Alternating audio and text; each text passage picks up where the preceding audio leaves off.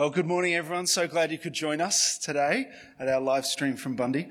Uh, thank you to Roz for leading this morning, for uh, Joyce for uh, reading God's Word, and all of you who've served, not just this week, but every week. We're really grateful for you, and brothers and sisters, we're praying for you. And if you're visiting, we're really glad you're with us too.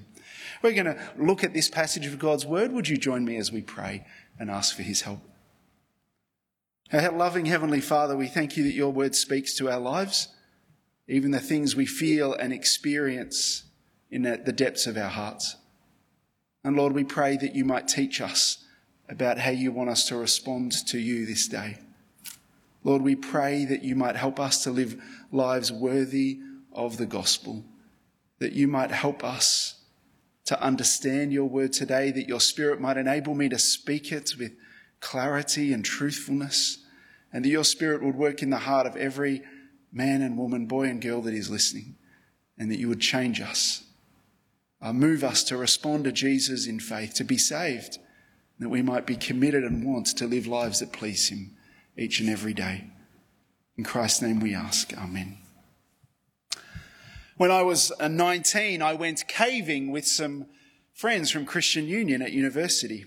Uh, with head torches, we went into this deep, dark cave deep underground. I was thankful I wasn't claustrophobic or scared of the dark because after we'd passed through narrow, winding tunnels deep underground, the ten of us turned our lights off. And I experienced a pitch blackness, pitch black darkness like I'd never seen before.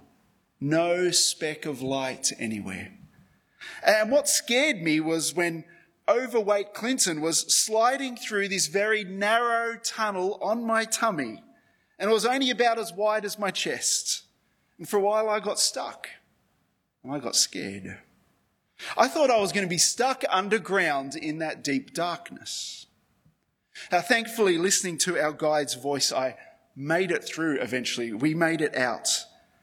And returning to the light, and not the light of someone's torch, but the light of day, the light of the glorious sun.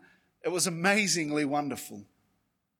Be, being stuck in darkness was not a place I wanted to be.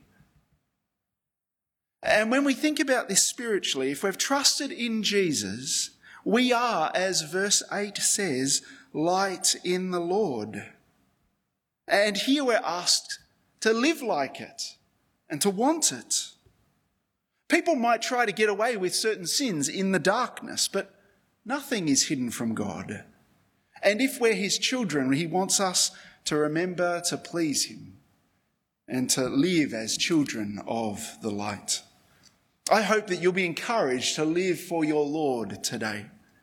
We're not going to have time this morning to look at all the details in this passage, but children, if you're in preschool or primary school, in about five minutes' time, I want you to listen out for the word greed, because I want you to, to speak to you, especially then. Remember, Ephesians 1 to 3 were about our riches in Christ. Now, chapters 4 to 6 are about our responsibilities in Christ.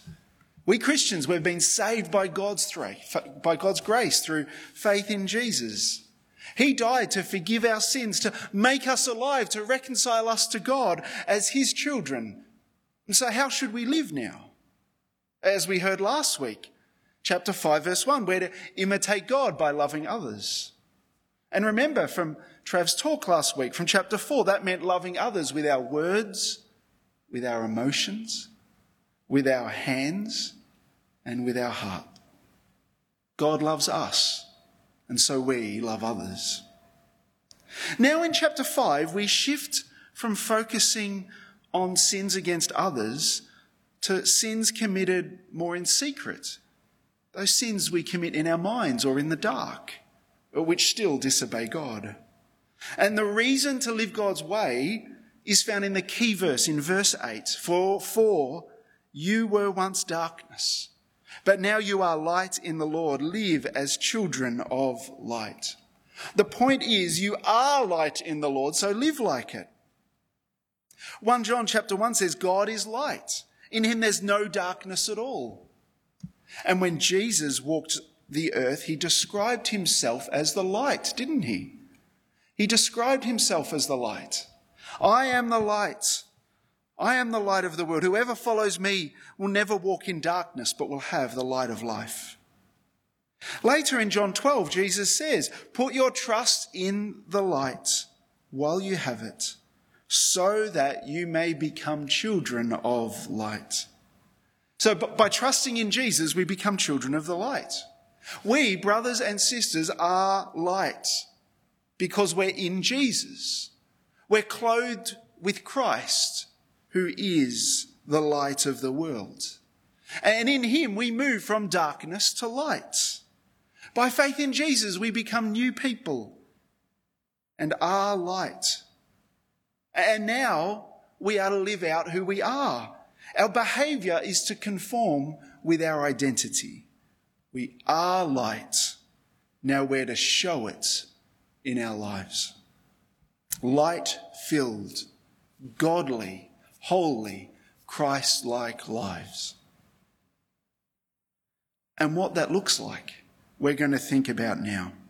It means saying no to some things and yes to others.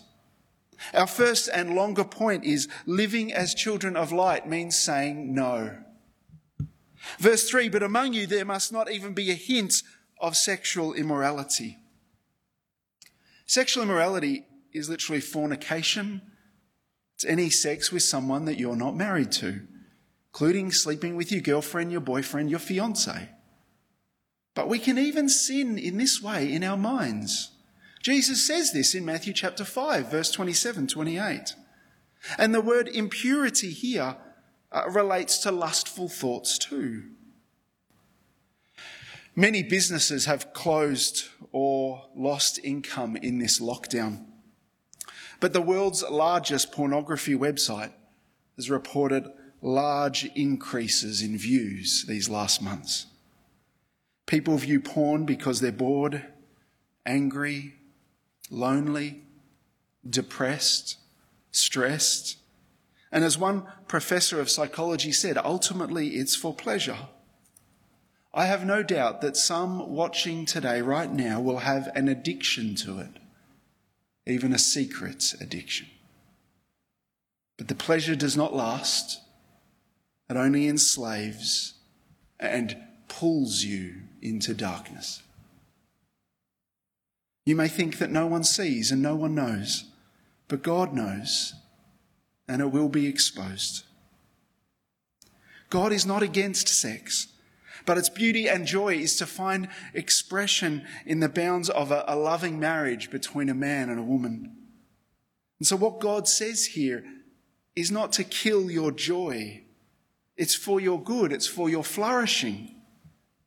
If you're struggling with an addiction to pornography, speak to a Christian friend. Read one of these books by Tim Chester, You Can Change or Captured by a Better Vision.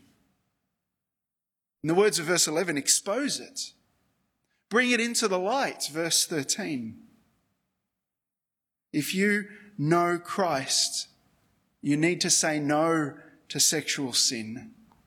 And with God's enabling, as you love Jesus more, you can change. Kids, if you weren't listening, now is the time to tune in. Greed, also mentioned in verse 3, Greed is an uncontrolled desire for more. Always desiring more money, more food, more of your favorite food, your favorite drink. Greed is that continual desire for the next toy, the newer thing, the better thing, the bigger thing. Whether it's as small as shoes, a phone, or a PS4, or as big as a car, a kitchen, a house. And verse 5 tells us that when we do that, we're, we're worshipping an idol. We're loving and wanting something else more than God. A dad called Mark writes this. It was the morning of my son's seventh birthday when I first began to see the true impact of consumerism on my kids. We'd woken up at the customary ungodly hour and were perched on the end of the bed watching him open his presents. Number two son had made no secret of what he hoped to receive even nine months earlier. Happily, we'd both been able to afford and locate that present. He screamed with delight. Then, just as quickly, he turned over the box to show his brother the pictures of the other things he wanted, and a discussion of what they wanted for Christmas followed. The actual contents of the box had been forgotten. At the very moment when they could have been celebrating what they had, an advertisement had moved them on to what they were yet to get. But are we adults much different? I doubt it. I suspect many of us struggle with greed and pleasure seeking. We want to indulge our appetites and hoard our wealth for our own pleasure and comfort. Do you? I know what that's like too. The opposite of greed is contentment, being happy with what you have, not always hungering for more. Contentment can come as we choose to be sacrificially generous to others. And in the words of one writer, this will feel painful. But if our generosity isn't hurting, then it isn't actually sacrificial. Does verse 3 challenge you in any way? Maybe to give away something, to give away more, to be willing to share. Does verse 3 challenge you to not even have a hint of these things? Do you need to ask God for forgiveness? Adults, kids, I ask, do you need to confess your greed and commit to change with God's help? Kids, maybe you could chat with your parents over lunch about how to say no to greed. Next, we're told in verse 4 that we must say no to sinful words. Kids, you might, kids, you might want to keep listening. Obscenity or dirty language, foolish talk and coarse joking are not okay for God's people, we're told. Coarse joking might include the comedy you watch, the radio host you listen to, or teenagers, is there rude jokes you say or share with certain friends? It reminded me of Jesus' words in Matthew 12. I tell you that everyone will have to give an account on the day of judgment for every careless word they've spoken. And last week, chapter 4, verse 29, weren't we told to only speak words that are helpful and loving? I find this hard too. As Paul says in Ephesians 5, verse 6, we need to say no to sin because if we continue in those things, if disobedience defines us, if we consistently live that way, our way and not God's way, then it means we're not God's child. We're not following Jesus, and God's wrath is coming. What's coming is hell and not heaven. Verse 5 doesn't describe occasionally sinning in, in these ways, but habitually, ongoingly. And so, if you have trusted in Jesus, if you've turned to Him as Lord, then your sins have been forgiven. Don't doubt your salvation or fear hell. But our faith is and it will be shown by our works. And so, do you need to repent of something? Do you need to say no to something, stop something? As verse 11 says, we need to expose our deeds of darkness to the light. It's hard, but let the light of God's word shine on the page of your life and convict you of sin. And then, maybe for the first time, or yet again turn from it, turn to Christ for forgiveness. In the words of verse 14, wake up because Christ can bring you from darkness to light. Jesus can save you from sin, forgive those secret sins, and change you. Ask and allow the light of Christ to change you. The story is told of a, a billionaire with a luxury yacht who was interviewing potential helmsmen to skipper it. As the best three candidates gathered around the boat to demonstrate their sailing skills, he explained that he wanted a sailor of great skill who would take him and his friends or clients sailing whenever needed. Each of the three men took turns showcasing their skills out in the harbour. The first three sailed, sorry, the first sailed, the first man sailed the priceless yacht at top speed within 30 metres of the rocky cliffs. Everyone gasped at his talent. The second was even more skillful. He sailed within 15 metres of the rocky cliffs. Everyone felt excitement, yet trepidation about what the third would attempt. The third candidate calmly steered the yacht out into the middle of the harbour, and all enjoyed a rather relaxed trip, admiring the stunning views.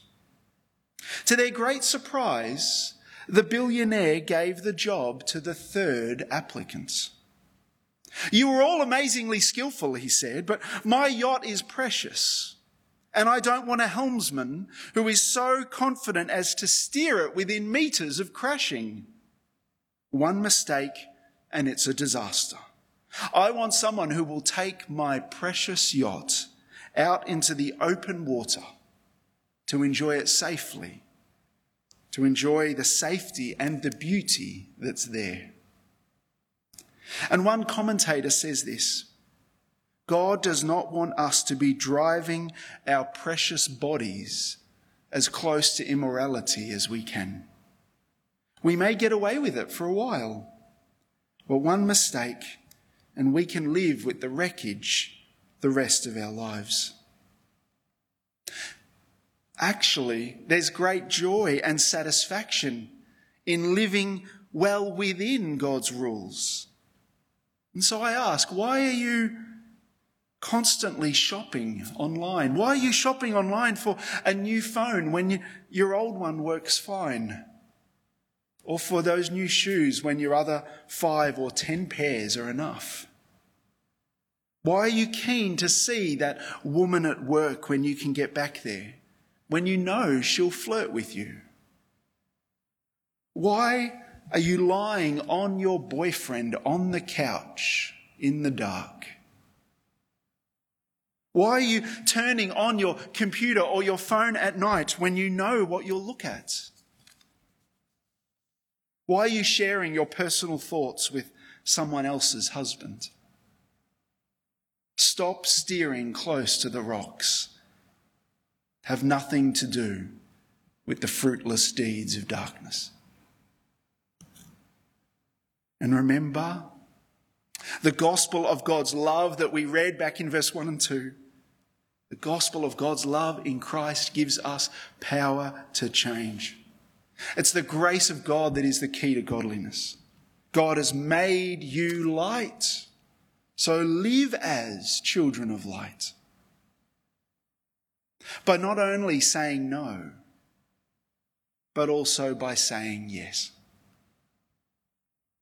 We are to say yes to and shine out what is good and right and true. Verse 9. This is what pleases the Lord, verse 10. Paul's been telling us what pleases the Lord in Ephesians chapters 4 and 5 and 6. The character and conduct of our God is to be seen in us and, and come from us, being godly in our words and our behaviour. We're also to say yes to the things in verses 15 to 20. Look at that living carefully, thoughtfully, being careful with your choices, careful and wise, as we just heard in the kids' talk this morning. And here, living wisely means knowing what the Lord's will is and doing it, following it. And verse 18 and following also tells us what God's will is. Don't get drunk. Teenagers, adults, instead of being filled with alcohol, notice we're to be filled with the Spirit, the Holy Spirit. Chapter 1 said that when we believe the good news of Jesus, when we believe the gospel, we receive, we are given the Holy Spirit. And this being filled with the Spirit describes being controlled and empowered by the Spirit. And it can last for a certain period of time and, and happen repeatedly. Even the apostles were filled with the Spirit in the book of Acts to speak God's word powerfully on more than one occasion. Be filled is a passive verb, so we can't do it ourselves.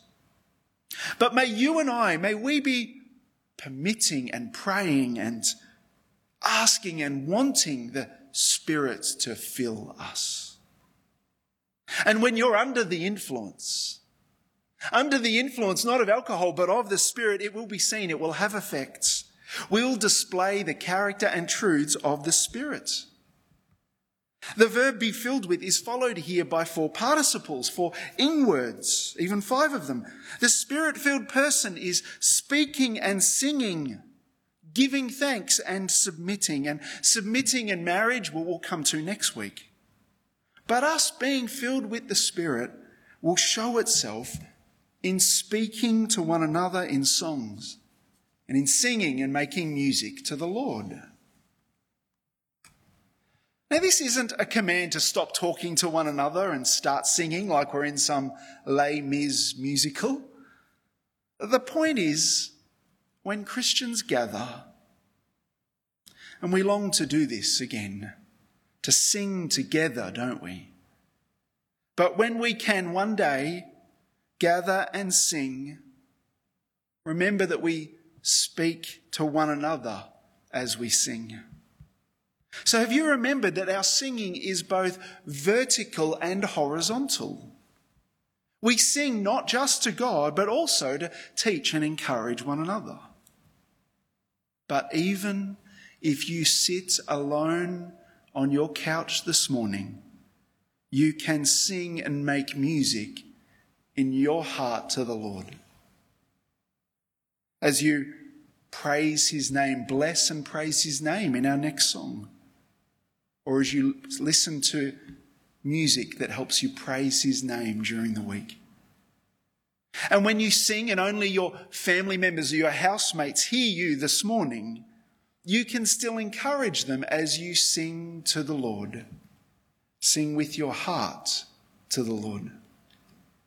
And when we are filled with thankfulness, the next effect of being spirit filled, we'll want to sing. We'll sing with joy. We'll be thankful in our prayers. We'll be content with what God gives. You see, I'm convinced that thanksgiving, also mentioned back in verse 4, can be a cure and antidote to the sins that we struggle with.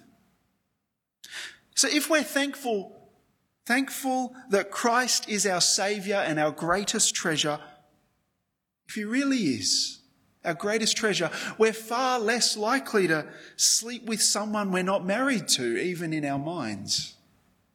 We're less likely to want to use those sinful words to get a laugh or to be accepted by others. If we're often thanking God for our home, car, clothes, thanking Him for money to pay for our needs and occasional enjoyable purchases, and we're not, well, then we won't actually always be greedily lusting after more and more.